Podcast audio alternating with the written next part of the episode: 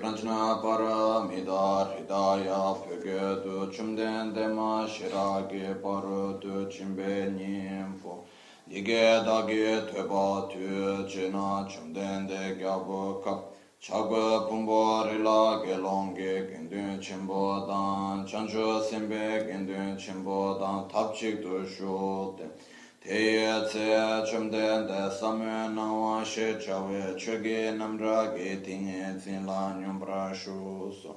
Yang teye tse chanchu semba semba chenpo baba chere zi wanchu ge shera ge paro tu chenpa samu.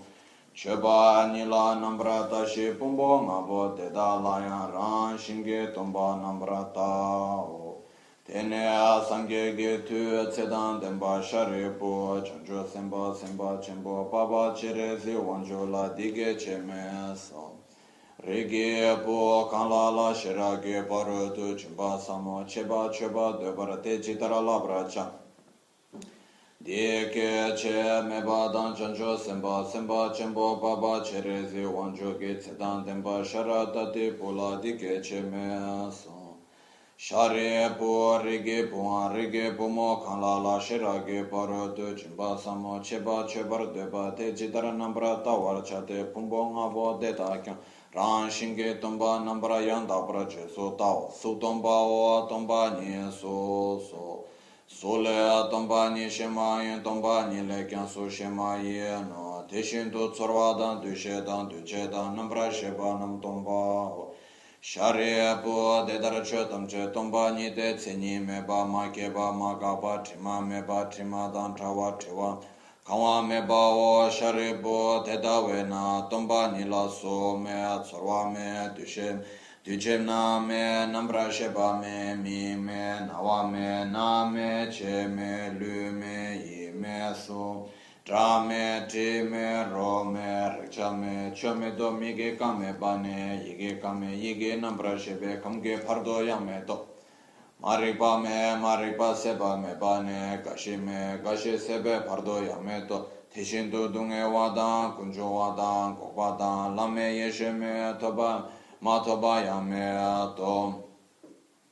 Shariya po te dawe na chancho simpa nam toba me pe chir Shiragi paro tu chimpa la tenche ne de simla tripa me jen tapam Chinche lo na chinche lo le shinto tene nyange le de pe thara chinto tuyo sunto namrash Sangye tamche kyan Shiragi paro tu chimpa la tene lana me bayan tabra zope chancho tu ngombar zobar sangye so. Te dawe na Shiragi paro tu chimpe nga, rikwa chimpe nga, lana me pe nga. Minyam padanyam pe nga dunga tamche rabdu shivara che pe nga. Mitsum pe na dembra shivara chate shiragi paro tu chi pe nga. Me patayata gate gate paragat parasam gate bodhi soha Sharibo chancho semba semba chimpo deda shiragi paro tu chimpa samvala labra chao tene chumdende tinge Tele shende chancho semba semba chimpo baba chere se wancho gea papa chere se wancho la lekso she chawa ching lekso lekso rege po te te shino te te shin te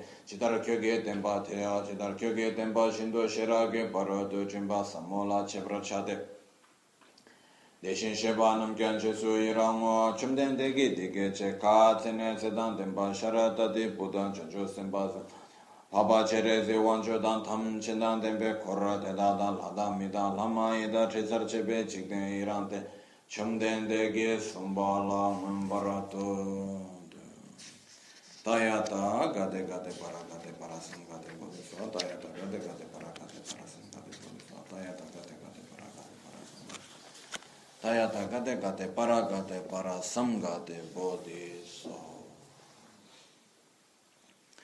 sangye chodan tsōgye chonāṁ la chanchu pardo dani kepsu chini dāgī chūshē gībē tsōnām gī rūlā pēnchirē sāngī rūpārsh sāngī chūdā tsōgī chūnām lā chāngchū pārdū dāni kyabsū chī dāgī chūshē gībē tsōnām gī rūlā pēnchirē sāngī rūpārsh sāngī chūdā tsōgī chūnām lā chāngchū pārdū dāni kyabsū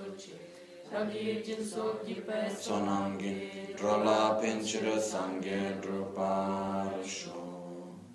In the Buddha, Dharma and Sangha, I take refuge unto enlightenment. Through the practice of generosity and the other perfections, may I attain Buddhahood for the benefit of all sentient beings. Nel Buddha, nel Dharma nel Sangha prendo rifugio fino all'illuminazione con la pratica della generosità e delle altre perfezioni, possa io ottenere lo stato di Buddha per il beneficio di tutti gli esseri senzienti.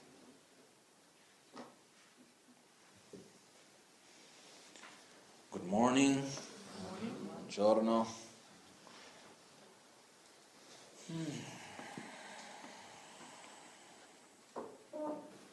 Quindi Innanzitutto vorrei dire che una cosa che mi dà molta gioia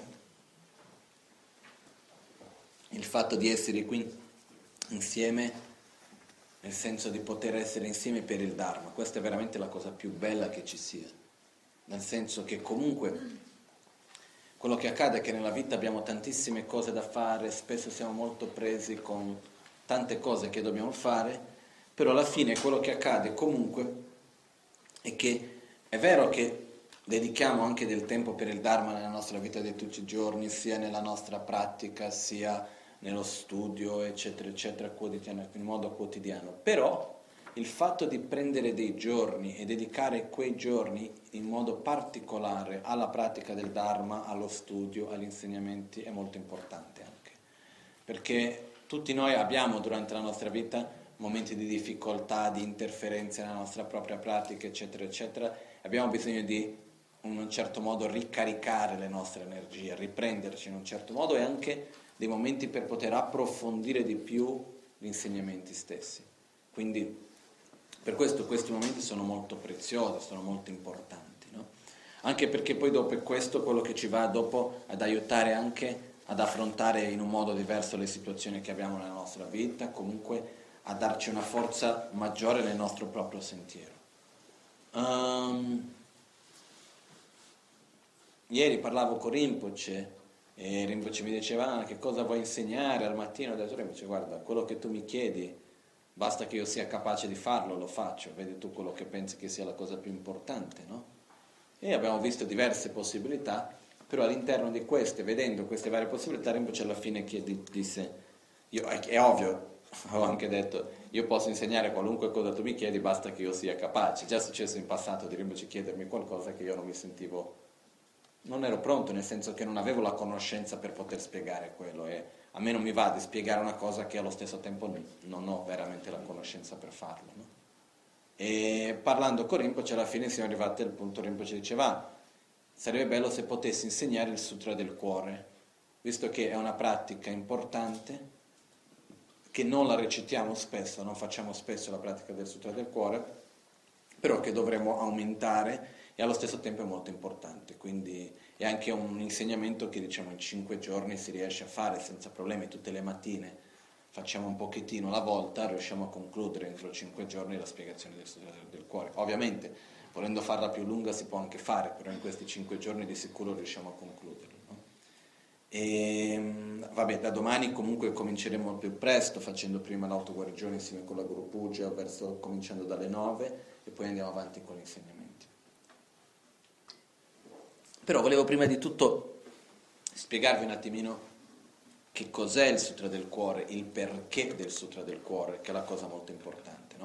Poi dopo andremo a, a, vedere bene la spiegazione, ogni parola del sutra per capirlo meglio, in modo che anche dopo quando andiamo a recitarlo non sia una sola, una sola preghiera astratta, però possiamo anche capire il significato, se non in modo molto profondo, almeno avere un'idea di che cosa vuol dire le parole che ci sono lì, anche perché esiste il pericolo anche che ci mettiamo a leggere il Sutra del Cuore, abbiamo una nostra comprensione ma non è detto che la nostra comprensione sia quella giusta, sia la, il significato giusto, no?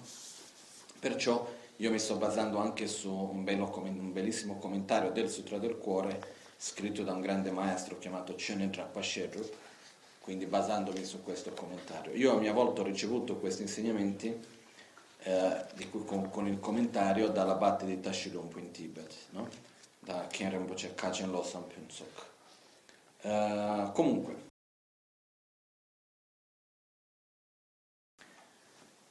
quindi quello che accade è che il Sutra del Cuore vabbè, è uno dei sutra più importanti che ci sono, nel senso che esiste in tutte le lingue, allo stesso tempo in tutte le tradizioni del buddismo Mahayana, viene sempre seguito, tradotto in giapponese, cinese, coreano, in tutte le varie lingue, eccetera, eccetera, ed è un sutra estremamente importante. Perché questo? Innanzitutto perché il sutra che parla della saggezza. Ci sono diversi sutra che parlano della saggezza, questa è la versione più breve dei sutra che parlano della saggezza. Esiste la versione breve che è il sutra del cuore, poi c'è la versione core breve, core un po' più lunga per dire di 8.000 versi, poi c'è quella di 10.000 versi, quella di 20.000 versi e quella di 100.000 versi. Eh, che poi il significato è lo stesso del Sutra del Cuore, solo che è più lungo. No? Comunque parla della saggezza. La saggezza a sua volta viene chiamata come il cuore, come l'essenza degli insegnamenti di Buddha. Ci sono tanti passaggi di tanti maestri. Adesso qua nel commentario di Gesù Rakvashedro lui fa diversi passaggi di riferimento di testi di Lamazon K, di Nagarjuna, di, uh, del Bodhisattva Charyavatara, di uh, Shantideva e tanti altri, nel quale fa riferimento proprio, nel quale dicono guarda, di tutti gli insegnamenti di Buddha, il più importante è la saggezza, la corretta visione della realtà. Perché uno può sviluppare tutte le qualità, può sviluppare grande amore e compassione e generosità e avere una, una grande umiltà, una fede profonda al proprio guru. Può proprio prendere rifugio profondamente ogni giorno, può, fare, può avere tante qualità che sono bellissime e portano grande beneficio, su questo non si discute. Però se non c'è la saggezza, tutto questo insieme non sarà abbastanza per uscire dal ciclo di sofferenza del samsara. Non basterà mica. È come avere tante qualità che servono per tante cose, però poi dopo la parte principale viene a mancare. E quindi è un po' per dire, vogliamo avere una macchina, possiamo avere tutte le cose più belle nella macchina, tanti sistemi, il sedile è bellissimo, la macchina è molto bella da guardare, ha tante, tante, tante cose belle, però alla fine viene a mancare il motore. Quindi quello che succede è che ho diverse condizioni, però cosa mi manca? Quello principale che mi porta al, risu- al risultato finale dove voglio raggiungere. Quindi la saggezza in questo senso viene chiamata il cuore sia degli insegnamenti di Buddha, sia il cuore della nostra propria pratica, il cuore del, del proprio percorso sentiero da seguire per raggiungere diciamo, l'illuminazione, per raggiungere la liberazione dal samsara. No? Quindi quello che accade è, la saggezza è molto importante e veramente Potremmo passare delle ore a recitare le varie testi che dicono l'importanza della saggezza, però potremmo credere in questo, come giustamente lo deve essere, per dire ah, ha detto Buddha, ha detto l'Amazon K, ha detto il mio guru, hanno detto tutti, Nagarjuna, e quindi alla fine è quello. Non è che qua ci possono essere tanti dubbi su questo punto, però dobbiamo comunque capirlo. È importante per noi capire il perché la saggezza è così importante. Come mai? No? Io devo dirvi che all'inizio non capivo, io all'inizio per un po' di tempo guardavo, si dicevo ma vabbè ma se io ho tanta compassione per gli altri, sono generoso, eh, riesco a eliminare la rabbia, la gelosia, l'invidia eccetera eccetera e non basta così, no? Non è già bella abbastanza, in realtà è già bellissimo, però non basta, la realtà è che non basta. E per capire questo dobbiamo capire la saggezza. Però per capire la saggezza il miglior modo per noi è capire innanzitutto l'ignoranza. Se noi riusciamo a vedere l'ignoranza negli occhi, a conoscere bene la nostra propria ignoranza, questo ci porterà a, com- a, conoscere la saggezza e capire l'importanza della saggezza, prima di tutto. Il primo punto, prima di sviluppare la saggezza e realizzare la saggezza, dobbiamo innanzitutto capire l'importanza della saggezza stessa. Non come una cosa astratta, lontana, ma come una cosa vicina. E per capire l'importanza della saggezza dobbiamo vedere la forza che ha l'ignoranza. Dobbiamo comprendere bene l'ignoranza che è dentro di noi, però è dentro di noi, però spesso non la vediamo, non la conosciamo bene abbastanza. Perciò il primo passo è quello di guardare l'ignoranza in faccia, conoscere l'ignoranza e dico eccoti qua, perciò devo eliminarti, come tramite la saggezza. Però questo è il primo passo che dobbiamo fare. Okay?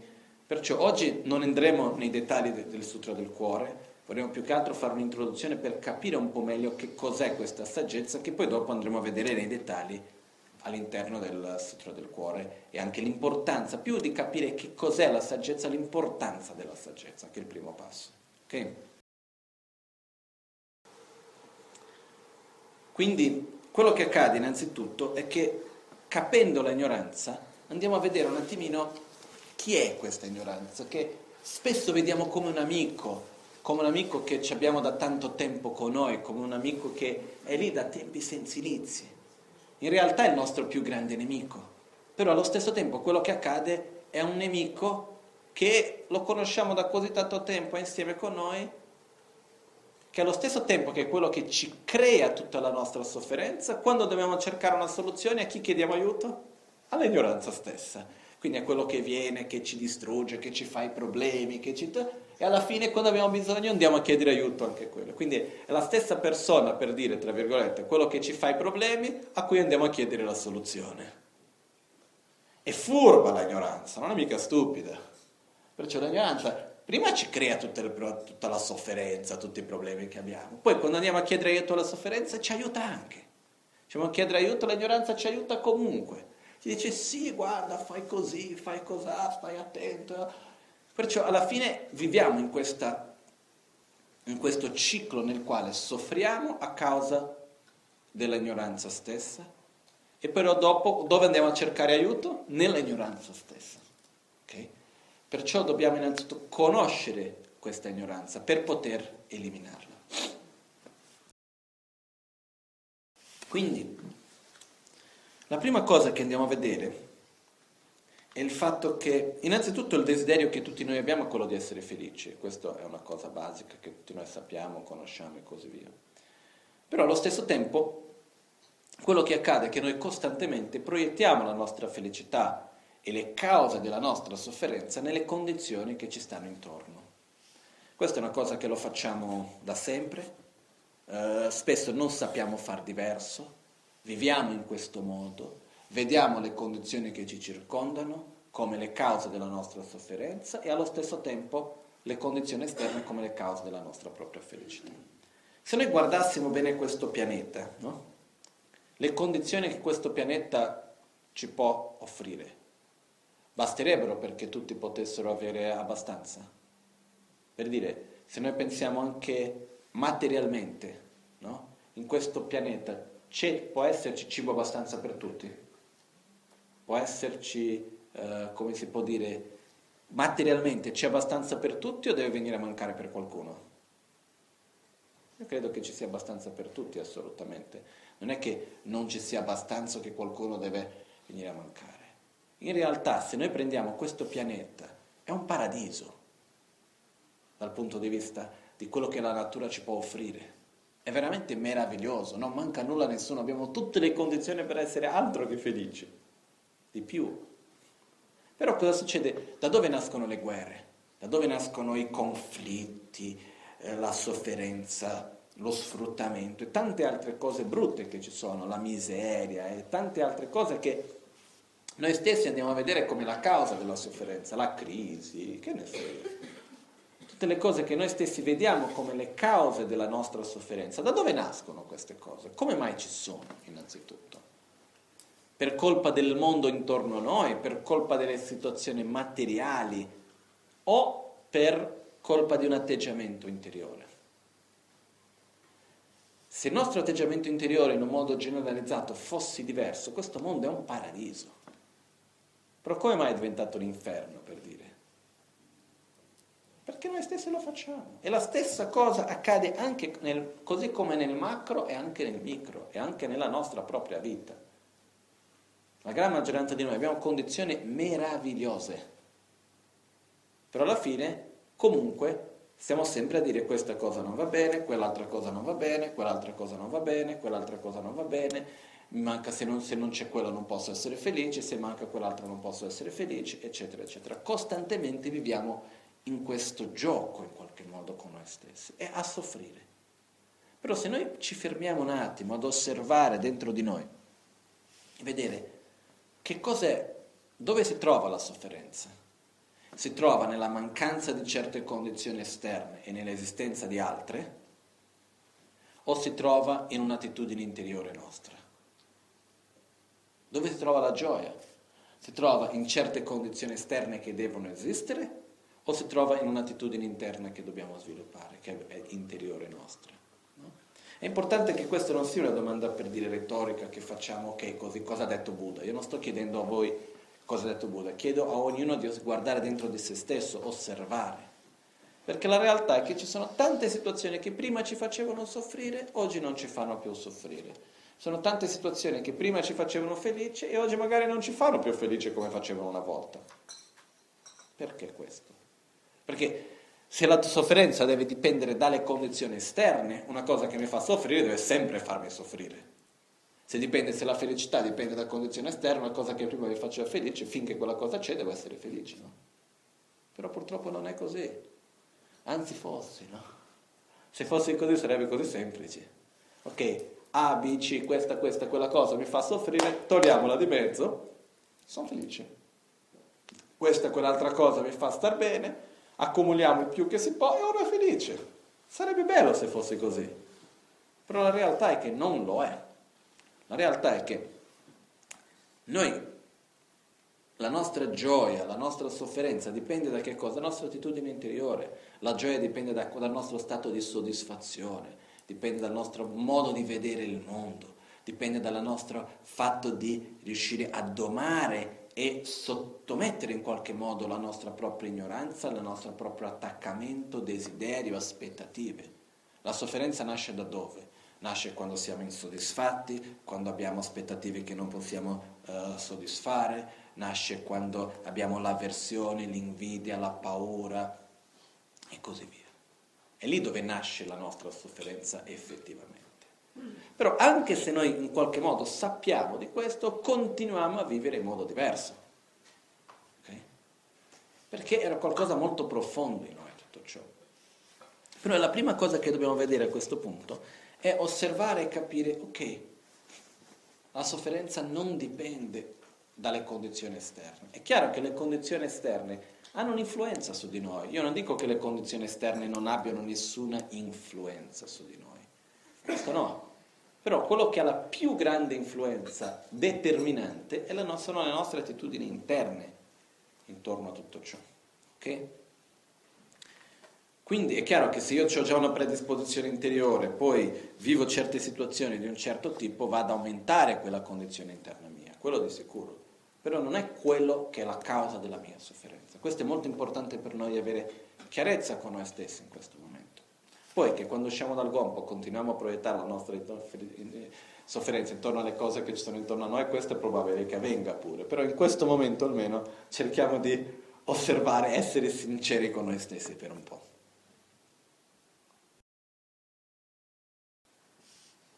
Quindi, quello che accade è che Noi abbiamo la sofferenza e dobbiamo capire profondamente, abbiamo già parlato di questo migliaia di volte, però è importante ripetere perché non è una cosa solo concettuale. Perché soffriamo? Quali sono le condizioni, le cause che ci fanno soffrire?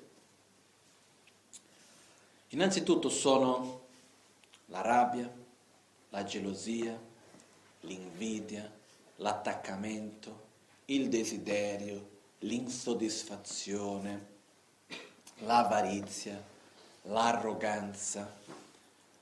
Quando parliamo di desiderio, innanzitutto anche qua, innanzitutto è importante conoscere bene questi, queste cause di sofferenza. E per esempio quando si parla di desiderio, di attaccamento, io credo che non si, non si, fa solo riferimento al desiderio e ai piaceri sensoriali, per esempio, ho bisogno di quella cosa, o l'attaccamento, il desiderio verso il potere, o verso le cose materiali, io i soldi e così via. Io credo che tanti di noi siamo già riusciti ad andare un po' oltre queste cose, capire che l'attaccamento verso i soldi o i piaceri sensoriali sia una fregatura in qualche modo, anche se l'attaccamento magari c'è ancora, in qualche modo uno capisce che questa non è che sia la cosa migliore da seguire, no? Però la realtà è che questo attaccamento, questo desiderio e anche l'avversione stessa è più profonda in noi.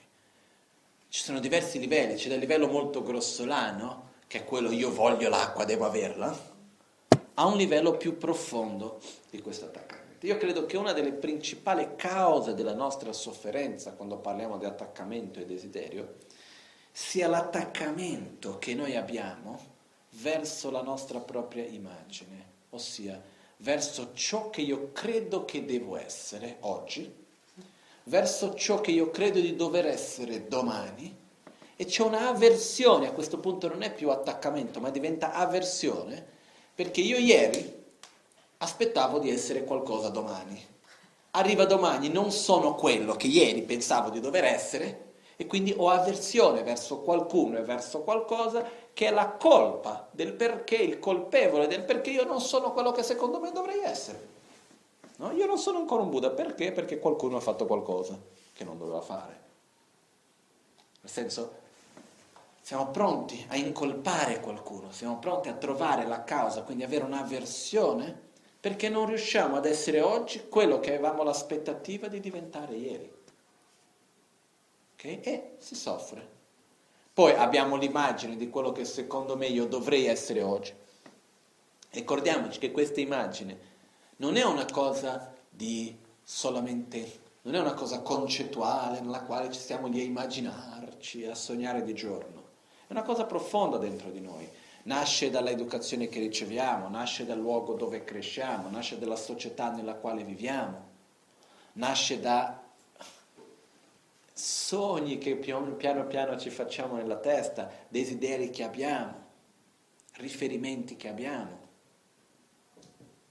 Si mette tutto questo insieme e creiamo un'immagine di secondo noi quello che dovremmo essere. Per che cosa? Per essere felici, alla fine è quello abbiamo un'immagine di noi stessi felici. È un po' l'immagine, io per essere felice ho bisogno di questo, quello, quello, quello, devo essere così. E ci creiamo questa immagine da quando siamo bambini. Non è una cosa che noi ci creiamo ieri. E, più, e piano piano, costantemente abbiamo attaccamento verso l'immagine dell'oggi. Quindi appena ci sono condizioni che sono contrarie a quell'immagine, avversione, sofferenza.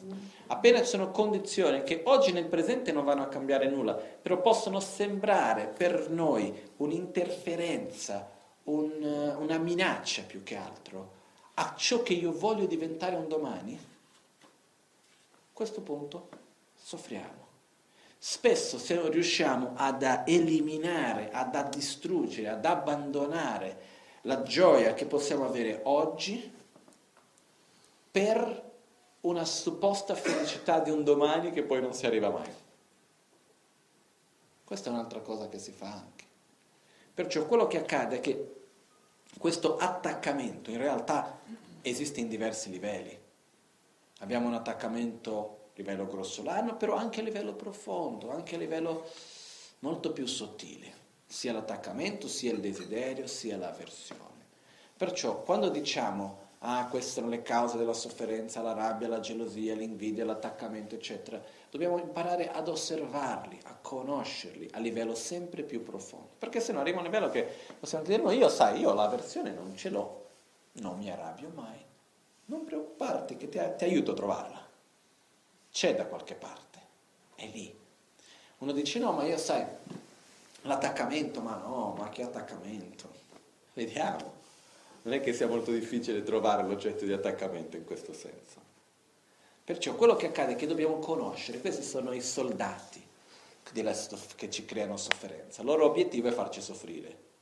E sono questi soldati che costantemente ci fanno soffrire. Però li dobbiamo conoscere perché sono molto furbi e, veng- e ci appaiono a noi come quelli che ci vengono a salvare, come quelli che ci vengono ad aiutare. È un po' come quelli che Prima buttano il veleno e dopo vengono a vedere se abbiamo bisogno di aiuto.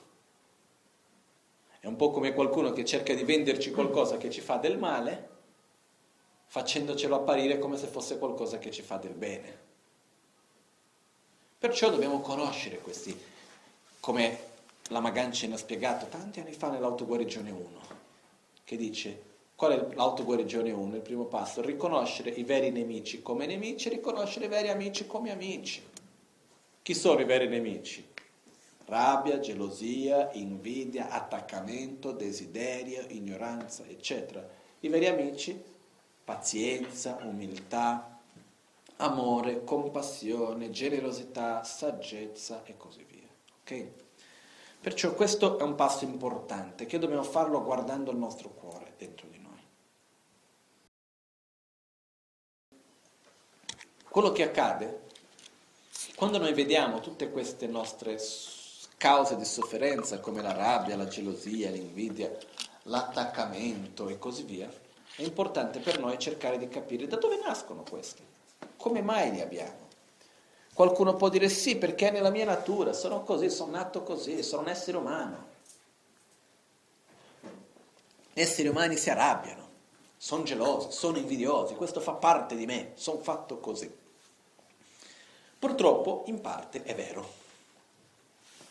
Nel senso, quello che accade è che qualcuno ci può chiedere, qual momento nel quale si dice la nostra natura è pura, e uno può chiedere, ma se la mia natura è pura, perché non sono puro? Se la mia natura è libera dall'ignoranza, perché sono ignorante?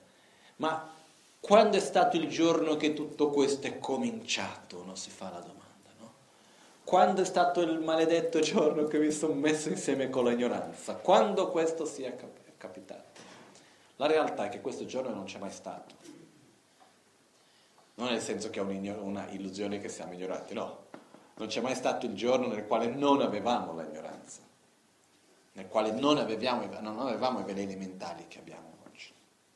Quello che accade è che siamo all'interno di questa situazione chiamata samsara, questo ciclo costante, da un tempo senza inizio. E qualcuno può dire, ah, quindi vuol dire che non è possibile uscirne.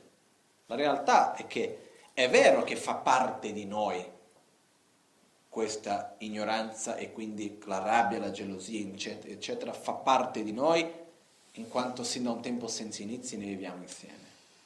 Però è possibile eliminarla, è possibile separarci, è possibile vivere senza questi sentimenti.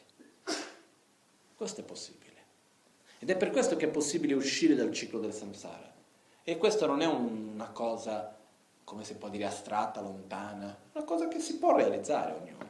Gradualmente si può fare. Però, perciò dobbiamo capire da dove nasce questo, da dove nasce questa rabbia, gelosia, invidia, attaccamento, eccetera, eccetera. Questi sono i nostri soldati della, che creano la sofferenza. No? E questi soldati vengono da un generale, ma no, seguono gli ordini di un generale. Questo generale viene chiamato egoismo. L'egoismo è la mente che costantemente pensa all'io e il mio. È la nostra attitudine profonda di curare costantemente l'io e il mio. In realtà è cost- curare l'io e di conseguenza il mio, perché ricordiamoci che il mio non è altro che un'estensione dell'io. Okay? È quella mente che vede noi stessi al centro dell'universo e costantemente è nella difensiva, a cercare di difendere l'io dalla sofferenza, a cercare di eh, trovare ciò che possa fare l'io stesso felice e viviamo in questo costantemente. Quindi chi è che dà gli ordini alla rabbia, alla gelosia, all'invidia, eccetera, eccetera? È l'egoismo stesso. Basta cercare di pensare quando è stata una volta, non dico due, basta una, una volta nella quale abbiamo sofferto o abbiamo avuto rabbia, gelosia, invidia, qualunque di questi sentimenti, ancora più semplici, una volta nella quale abbiamo sofferto, e che quella sofferenza, che in quel momento della sofferenza della rabbia, la gelosia o quel che sia, non ci fosse di mezzo l'io e il mio. Io almeno non l'ho mai trovato. Okay?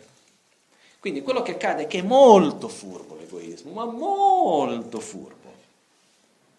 Perché l'egoismo, come nel testo di Pencelò Sanchoeganze, no? della Taksin Shaktep, che dice sì, ma come? Non mica puoi dire che io sono vado contro di te. Se hai fatto qualcosa di buono finora è grazie a me, dice l'egoismo, no? sei una buona rinascita umana è grazie a me, perché anche il karma positivo che hai fatto finora è stato grazie a me. Ma come puoi fare a vivere senza di me, dice l'egoismo? Quindi l'egoismo appare a noi stessi come una cosa, anche un amico, come quello che ci sostiene, come quello che ci aiuta, sia a livello grossolano, molto mondano, sia all'inizio del nostro sentiero spirituale. È pazzesco, però anche all'inizio del sentiero spirituale riusciamo a realizzare ciò che realizziamo con l'egoismo stesso. Anche lì siamo guidati dall'egoismo. Per fortuna Buddha è stato così saggio che riesce a usare l'egoismo stesso per eliminare l'egoismo. Okay? Se no sarebbe impossibile eliminarlo perché non possiamo vivere senza questo momento. Però questo è un altro discorso che vedremo dopo.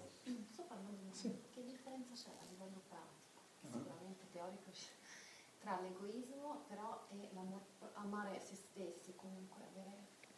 Quello che succede è questo, l'egoismo è il sentimento nel quale vediamo noi stessi al centro del mondo, nel quale vediamo unicamente, eh, pensiamo al nostro bene, però in un modo spesso ignorante. Pensiamo al nostro bene vedendo che le, le condizioni che ci stanno intorno sono dei nemici che non ci fanno star bene. L'amor proprio in realtà è la, è la rinuncia stessa.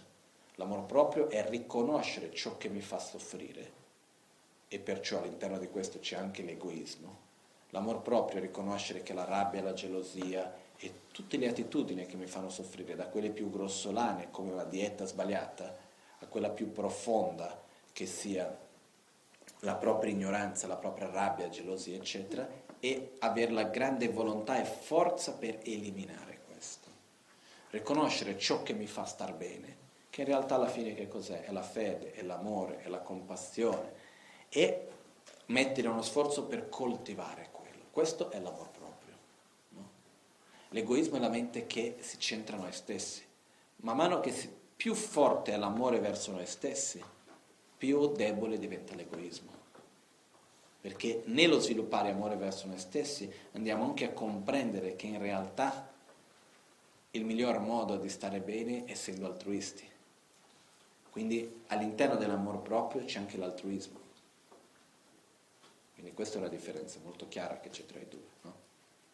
Quindi nel livello pratico quello che accade è che quando siamo guidati dall'egoismo vediamo il mondo intorno a noi e le, troviamo le situazioni intorno a noi come delle minacce alla nostra felicità e pensiamo che per essere felici dobbiamo cambiare queste cose.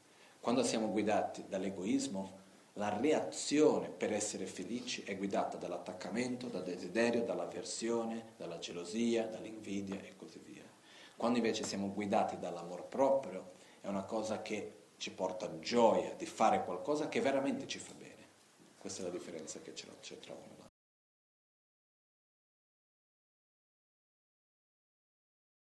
Quindi, no, come ha dato un ottimo esempio, l'amore proprio è la mente che va a cercare i, i soldati, il generale per distruggerli. No? Quindi questo è anche amore proprio. Quindi quello che accade è che una volta che noi allo stesso tempo andiamo a capire questo, vediamo che il generale è quello che dà gli ordini, è il nostro proprio egoismo. Per vedere se siamo egoisti o no, basta chiederci quando siamo davanti a una situazione che dobbiamo fare una scelta o quando dobbiamo giudicare se una cosa è buona o cattiva. Chi è che abbiamo come riferimento? L'io e il mio o gli altri? L'io e il mio. Se abbiamo l'io e il mio vuol dire che siamo egoisti. Ok? Quindi quello che accade è che qualcuno dice no, ma io non sono egoista, io do più importanza ai miei figli che a me stesso. Sì, i tuoi figli, non quelli degli altri, non in un modo più aperto. Quindi sempre, ricordiamoci sempre che il mio non è altro che un'estensione dell'io. E spesso abbiamo attaccamento alla mia religione, il mio maestro, il mio di qua, il mio di là, e quello che succede è che tutto questo è anche un'estensione dell'io. Quindi quando noi vediamo che per attaccamento verso l'io e verso il mio abbiamo reazione di rabbia, gelosia, invidia, eccetera, eccetera, questo che cosa vuol dire? Che questa è un'azione creata dall'egoismo. Punto. Perciò quello che accade è L'egoismo è questa furbizia di apparire come l'amico. di apparire come quello che ci vuole aiutare. Anche nel testo no, della saggezza e dell'ignoranza spesso questo ritorna a questo punto. Quindi dobbiamo veramente riconoscere il generale come colui che ordina alla rabbia, alla gelosia gli altri e perciò ci crea la sofferenza. È più difficile riconoscere il generale come la causa della sofferenza perché lui è lì dietro, che dà gli ordini, quindi tu non vedi mai lui che viene col bastone a picchiarti. Quindi sembra buono in qualche modo, però in realtà è quello che, che dà tutti gli ordini, è quello che veramente crea quel male. Però anche il generale stesso c'ha qualcuno dietro di lui. Da dove nasce la mente dell'egoismo? Come mai siamo egoisti? Da dove nasce questa attitudine? E questa nasce da un grande capo, quello che è dietro, quello che non si fa mai vedere, quello che si nasconde costantemente, è sempre presente, però non si fa riconoscere, non si fa vedere, non si fa sentire. Chi è questo? È l'ignoranza. Dietro l'egoismo c'è l'ignoranza.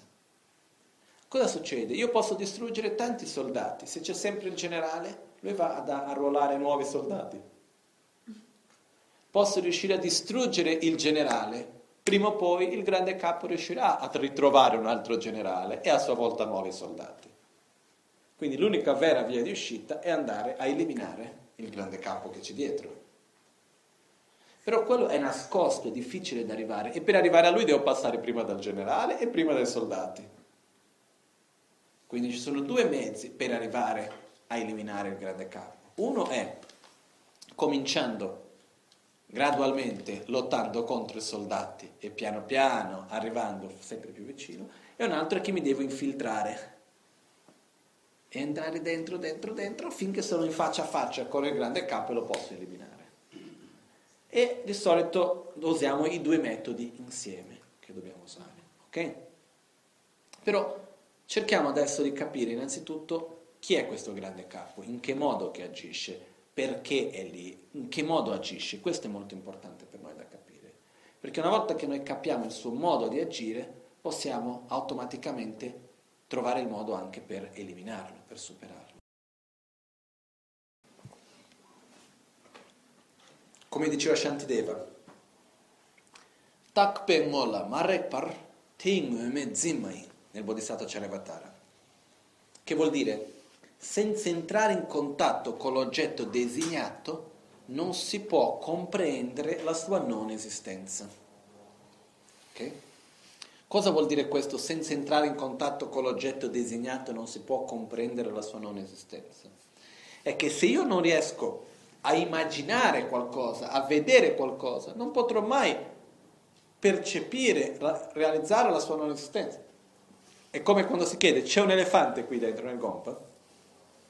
No. Riusciamo a percepire la non esistenza di un elefante qui? Sì. Perché possiamo percepire la non esistenza di un elefante? Perché siamo capaci di immaginare come sarebbe un elefante qui dentro. Per dire, se noi riusciamo a immaginare no, l'elefante che entra dalle, dalla porta, magari rompendo un pezzo della porta, viene qua, si siede qua a fianco a me. Può esserci, no? Perciò, come possiamo immaginare questo? Perché sappiamo che cosa è un elefante, eccetera, eccetera. Ed è solo per questa ragione che possiamo percepire la mancanza di un elefante qui dentro. Perché non possiamo realizzare la mancanza di qualcosa che non sappiamo cosa sia. Questo è come, questo mi ricorda la storia nel quale il Pancellama andò in, uno dei, mi sa il nono Pancellama se non mi sbaglio, è andato a insegnare, il, uno dei maestri dell'imperatore della Cina quindi è andato a Pechino a dare iniziazioni, insegnamenti. Fin d'oggi c'è un tempio dove c'è dove, il posto dove è stato fatto il trono per lui, eccetera. Molto bello lì a Pechino. Comunque, succede che il Pancellama, quando era lì, ha visto che c'era un sistema all'epoca di pubblicità. Andavano con questa sorta di megafono in giro alla città per parlare di cose che sta eventi che devono succedere, cose da vendere, cose di questo genere. Quindi lui ha mandato questi qua in giro col megafono a dire di venire al palazzo quando ci sarebbe stata l'iniziazione, che stavano vendendo il Dharmakaya. E c'è tu, chi vuole comprare il Dharmakaya? Il Dharmakaya molto prezioso, importante, ti aiuta questo, quell'altro, ti toglie il dolore, la sofferenza, vieni a trovare il Dharmakaya. Questa volta prendi, paghi uno, prendi due, che ne so io, no? Ha fatto tutta la pubblicità del Dharmakaya. E uno può chiedere, ma perché? Per due ragioni. Uno che la, il semplice sentire la parola già lascia un'impronta. Ma innanzitutto il semplice avere il dubbio, ma che cosa sarà il Dharmakaya? Comincia già a aprire la mente per un giorno realizzarlo. Okay? Perciò, nello stesso modo si dice, il semplice dubitare della ignoranza è già un modo nel quale è, dare uno schiaffo in faccia al samsara. Ecco, il semplice dire non è realizzare la saggezza, dico, mm, ignoranza, ti vedo, ma sarai veramente giusta? Magari sì, magari no, però non sono proprio sicuro del tuo modo di vedere, non sono proprio sicuro di te, ignoranza. Basta questo per già aver dato un pugno in faccia al samsara. Si comincia lì. Quindi quando si comincia a dubitare. Però per dubitare devo almeno aver sentito, devo sapere che cos'è, devo vederlo davanti a me. Perché se io dico no, prendete il cioco e toglietelo dal gompa, come facciamo? È possibile prendere il cioco e toglierlo dal gompa se non sappiamo neanche cosa sia un cioco? No. Il cioco è il manto che si usano i monaci che già dall'epoca di Buddha. Quindi quello che accade comunque che cos'è? È che per poter eliminare qualcosa devo sapere che cos'è, devo conoscerla. Perché se noi parliamo sempre di cioco, ah no, perché ci sono il cioco, è molto importante il cioco, però il cioco non deve essere in quel luogo lì, eccetera, eccetera. Però non sappiamo che cosa sia il cioco, non sappiamo come è fatto, non sappiamo il colore, la forma, se è materiale, se è immateriale, eccetera, eccetera. Alla fine che succede? Quando dico togliete il cioco dal gompa, ah sì, il cioco non deve essere nel gompa, ma dov'è questo cioco? Come faccio a trovarlo? Non posso, no? è come se io chiedo, qua in questo momento c'è il Dharmakaya qua nel gompa? Il Sambhogakaya, Rupakaya, c'è qui o no? Siamo un po' titubanti a rispondere, perché? Perché non sappiamo cosa sia. Il Dharmakaya è la mente pura di un Buddha. E ovunque ci sia spazio c'è la mente del Buddha presente, perciò c'è il Dharmakaya in questo luogo. Però quello che accade è che se noi non sappiamo qualcosa non potremo mai eliminarla, non potremo mai affrontarla. Nello stesso modo, quando noi diciamo siamo ignoranti, credo che tutti risponderanno sì. Però allo stesso tempo io chiedo descrivimi la tua ignoranza, trovami la tua ignoranza, descrivimela. Facciamo fatica a veramente conoscere il livello più profondo della nostra propria ignoranza. Perciò quello che accade è che la per prima cosa dobbiamo conoscere la nostra ignoranza, perché è solo in quel modo che potremo affrontarla per eliminarla. Caso contrario, questo non avverrà mai. Non possiamo costantemente cercare la saggezza in un luogo lontano e remoto, in qualcosa che non c'entra nulla con noi. Per trovare la saggezza, che è uno stato di coscienza direttamente opposto alla ignoranza, Dobbiamo prima di tutto vedere l'ignoranza, dobbiamo conoscere l'ignoranza in modo da poter eliminarla. Okay? Questo è, è, è un punto semplice però molto importante per noi. Quindi quello che accade è che ci sono diversi livelli della nostra ignoranza. Okay? Cerchiamo di capire un primo livello della nostra ignoranza. Il primo livello dell'ignoranza è quello nel quale noi crediamo in qualche modo, o meglio, partiamo da un altro, un altro modo, scusate. Se noi pensiamo al momento di adesso, che stiamo vivendo in questo istante, quante sono le cause, condizioni necessarie perché questo momento esista così come esiste? Infinite. Sia quelle che sono ora qui, che diciamo basta vedere il numero di persone che ci sono, ognuno di noi c'è la nostra parte. Se noi chiediamo per ognuno di noi cosa è stato necessario perché noi siamo oggi qui, sono infinite. Per dire, già partiamo, se Atisha non fosse mai venuto in Tibet, molto probabilmente non saremmo oggi qui come siamo. E così via, possiamo passare ore e ore e ore a cercare e a definire tutte le cause e condizioni necessarie per la nostra esistenza, perché questo istante esista così com'è.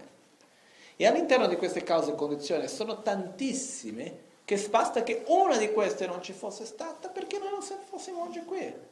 Bastava che la Patrizia Tursini non avesse trovato questo posto, non saremmo oggi qui. Bastava che in questi anni non ci fosse stato l'aiuto e il supporto di tutti, sia dal punto di vista lavorativo, sia dal punto di vista economico, per esempio con l'euro al giorno, che noi non saremmo oggi qui. Il centro non esisterebbe mica se non ci fosse stato lo sforzo e l'aiuto di ognuno. Quindi quello che accade che cos'è? Le condizioni che sono state necessarie perché questo momento possa esistere così com'è sono infinite. Per questo fa di questo momento così fragile, in parte. Perché basta una piccola cosa perché non esista più.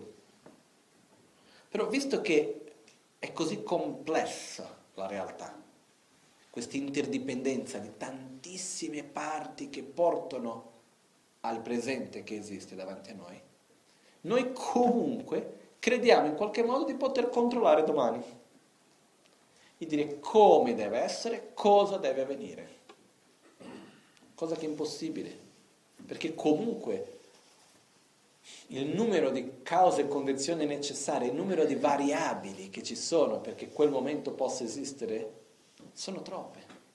Perciò pochissime dipendono da noi. Perciò quello che accade è che ogni parola che diciamo, ogni pensiero che abbiamo, ogni azione che facciamo, ogni scelta che prendiamo ha un'influenza enorme su di noi e sugli altri che ci stanno vicino.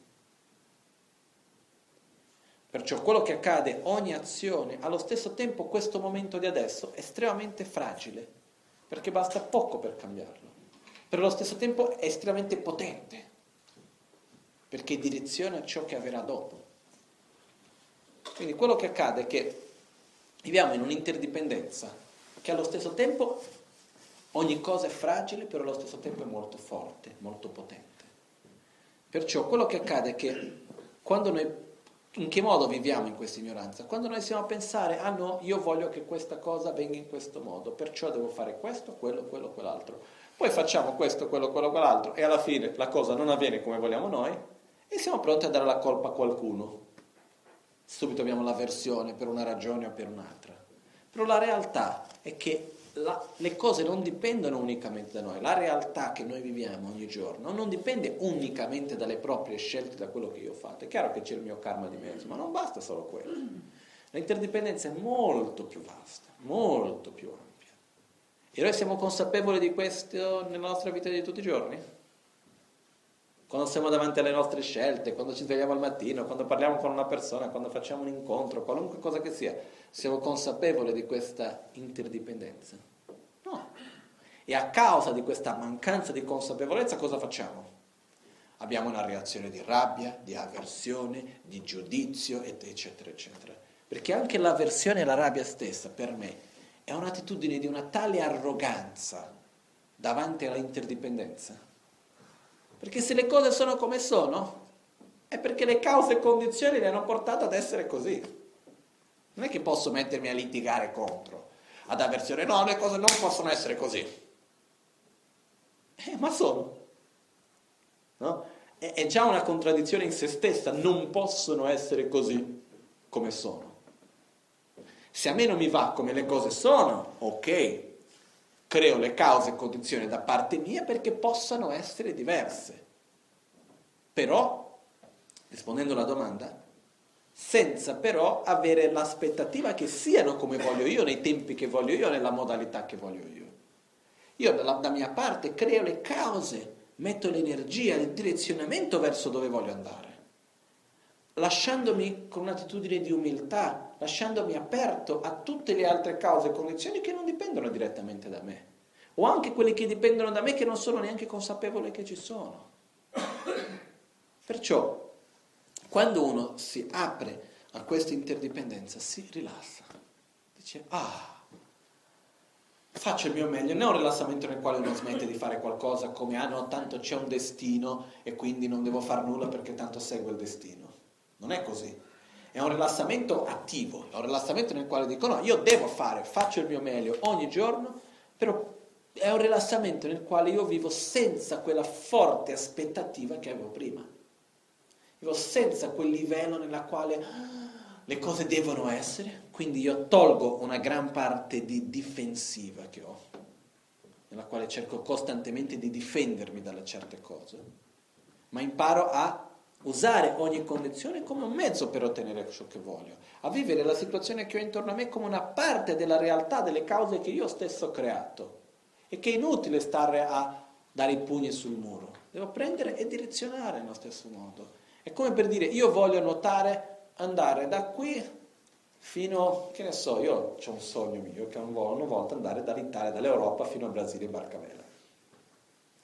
Però non posso prendere questo solo in barcavela e vado lì e dico no, però voglio seguire questa direzione. Voglio arrivare lì, devo conoscere le correnti, devo seguire il vento, devo con- seguire le correnti. Certi momenti può sembrare di stare andando indietro, però quella è la corrente che ho davanti a me. Devo imparare a usarla nel miglior modo. È inutile che la corrente va in una direzione e io sto lì, no, devo andare nella direzione opposta. Nella nostra vita di corrente ce ne sono tante e dobbiamo imparare a usarle nel miglior modo perché fanno parte dell'interdipendenza nella quale noi viviamo. E se noi facciamo questo, ci rilassiamo e impariamo a vedere che le cose sono molto più fluide di quello che ci pare. Perciò Quando si apre gli occhi all'interdipendenza, andiamo a vedere che in realtà c'è molto più spazio. Perché la ignoranza opposta di non, avere, non vedere l'interdipendenza, che cosa è? Una visione ottusa, chiusa, in una piccola realtà individuale nella quale le cose sono così come voglio io, dipende da quello che io faccio in questo modo e tutto deve andare così come penso io, dipendendo da questo, quello quell'altro. La realtà è che le cose non avvengono in questo modo. Perciò vivere in una realtà interdipendente così com'è, non avendo questa percezione, non avendo questa realizzazione, cosa ci fa? Essere costante, costantemente in contrasto, in con, conflitto. Perciò già que- vedere questa ignoranza per cominciare a eliminarla. Dobbiamo vedere dov'è che io non, ves- non vedo l'interdipendenza, dov'è che io agisco in modo contrario all'interdipendenza, dov'è che io mi vedo come non dipendendo da altre cause e condizioni, non dipendendo dalle mie proprie azioni, ma vedendo le cose in un modo ottuso, chiuso, unicamente voglio questo, devo fare così e se non avviene per colpa degli altri. Quando è che io faccio così? Dobbiamo osservare questa mente e, e vederla per vedere il quanto sia un'illusione vivere in quel modo, per poter eliminarla. Ok? E con questo abbiamo un primo tipo di ignoranza, che è ancora a un livello non molto profondo, siamo ancora a un livello leggermente grossolano, eh? anche se eliminare questo è già grandioso. Però Dobbiamo riconoscere, la cosa importante è non capirla solo intellettualmente, ma riconoscere questa ignoranza nella nostra vita di tutti i giorni, nelle nostre proprie azioni, nei nostri propri pensieri, nel nostro modo di vivere. Questo è essenziale. Okay? Quindi, per concludere, lascio un compito a casa, che è quello di osservare noi stessi. Non dobbiamo cercare la ignoranza e quindi a questo punto anche la saggezza, fuori da noi, però dobbiamo osservarla in noi stessi. Quindi in questo modo andare a vedere, ok, quando è che agisco in questo modo, non tenendo in considerazione l'interdipendenza? In che modo che avviene questo? Quando parlo così, quando penso così, quando faccio decisioni in questo modo? In che modo questo avviene? E osservare dentro noi stessi. Se abbiamo una persona, magari non abbiamo bisogno di andare in giro a parlare della nostra ignoranza ma innanzitutto osservarla, magari scrivere, e se c'è una persona con cui ci possiamo confidare, scambiare e dire guarda, sai, io ho visto la mia ignoranza in questo o quello modo, quando agisco così, faccio questo modo, questo può anche servire, perché verbalizzare aiuta a capire meglio. Perciò una cosa importante, quindi il primo compito dobbiamo osservare e vedere la nostra ignoranza. La domanda era, ci sono dei punti ciechi certe volte, se abbiamo l'ignoranza ma non siamo consapevoli di avere quella ignoranza, no? Ed è per questo che usiamo gli insegnamenti di Buddha, che ci fa vedere. Proprio per questo, come adesso abbiamo parlato di questa ignoranza dell'interdipendenza, quindi apriamo una piccola porticina che all'interno della questa c'è un universo, se andiamo a vedere la nostra ignoranza, molto più vasta di quello che abbiamo detto. Però dobbiamo osservarla in noi stessi. La cosa importante è ricordarci di ricercare questa ignoranza, non nel concetto, nella definizione dell'ignoranza ester- in modo esterno, ma di andare a trovare questo dentro di noi. Perché in questo modo facciamo il primo passo per poter eliminarla. E non deve essere pesante, doloroso vedere la propria ignoranza. È bellissimo vedere la propria ignoranza, è stupendo, è meraviglioso. Perché nel momento nel quale io vedo la mia ignoranza vuol dire che c'è la possibilità di eliminarla. Se non la vedo, eh, come faccio a eliminarla? Ok? Jetsu lame kutse rapte chin nam kara trile chochur gepada lo san tempe drume sasungi drove musel tato ne gyurchi kewa kuntu yanda lama dan drame cheki pela lonchu Sada lamge yönte rapzone dorje change kopa nyurtoshu ni modele tsendele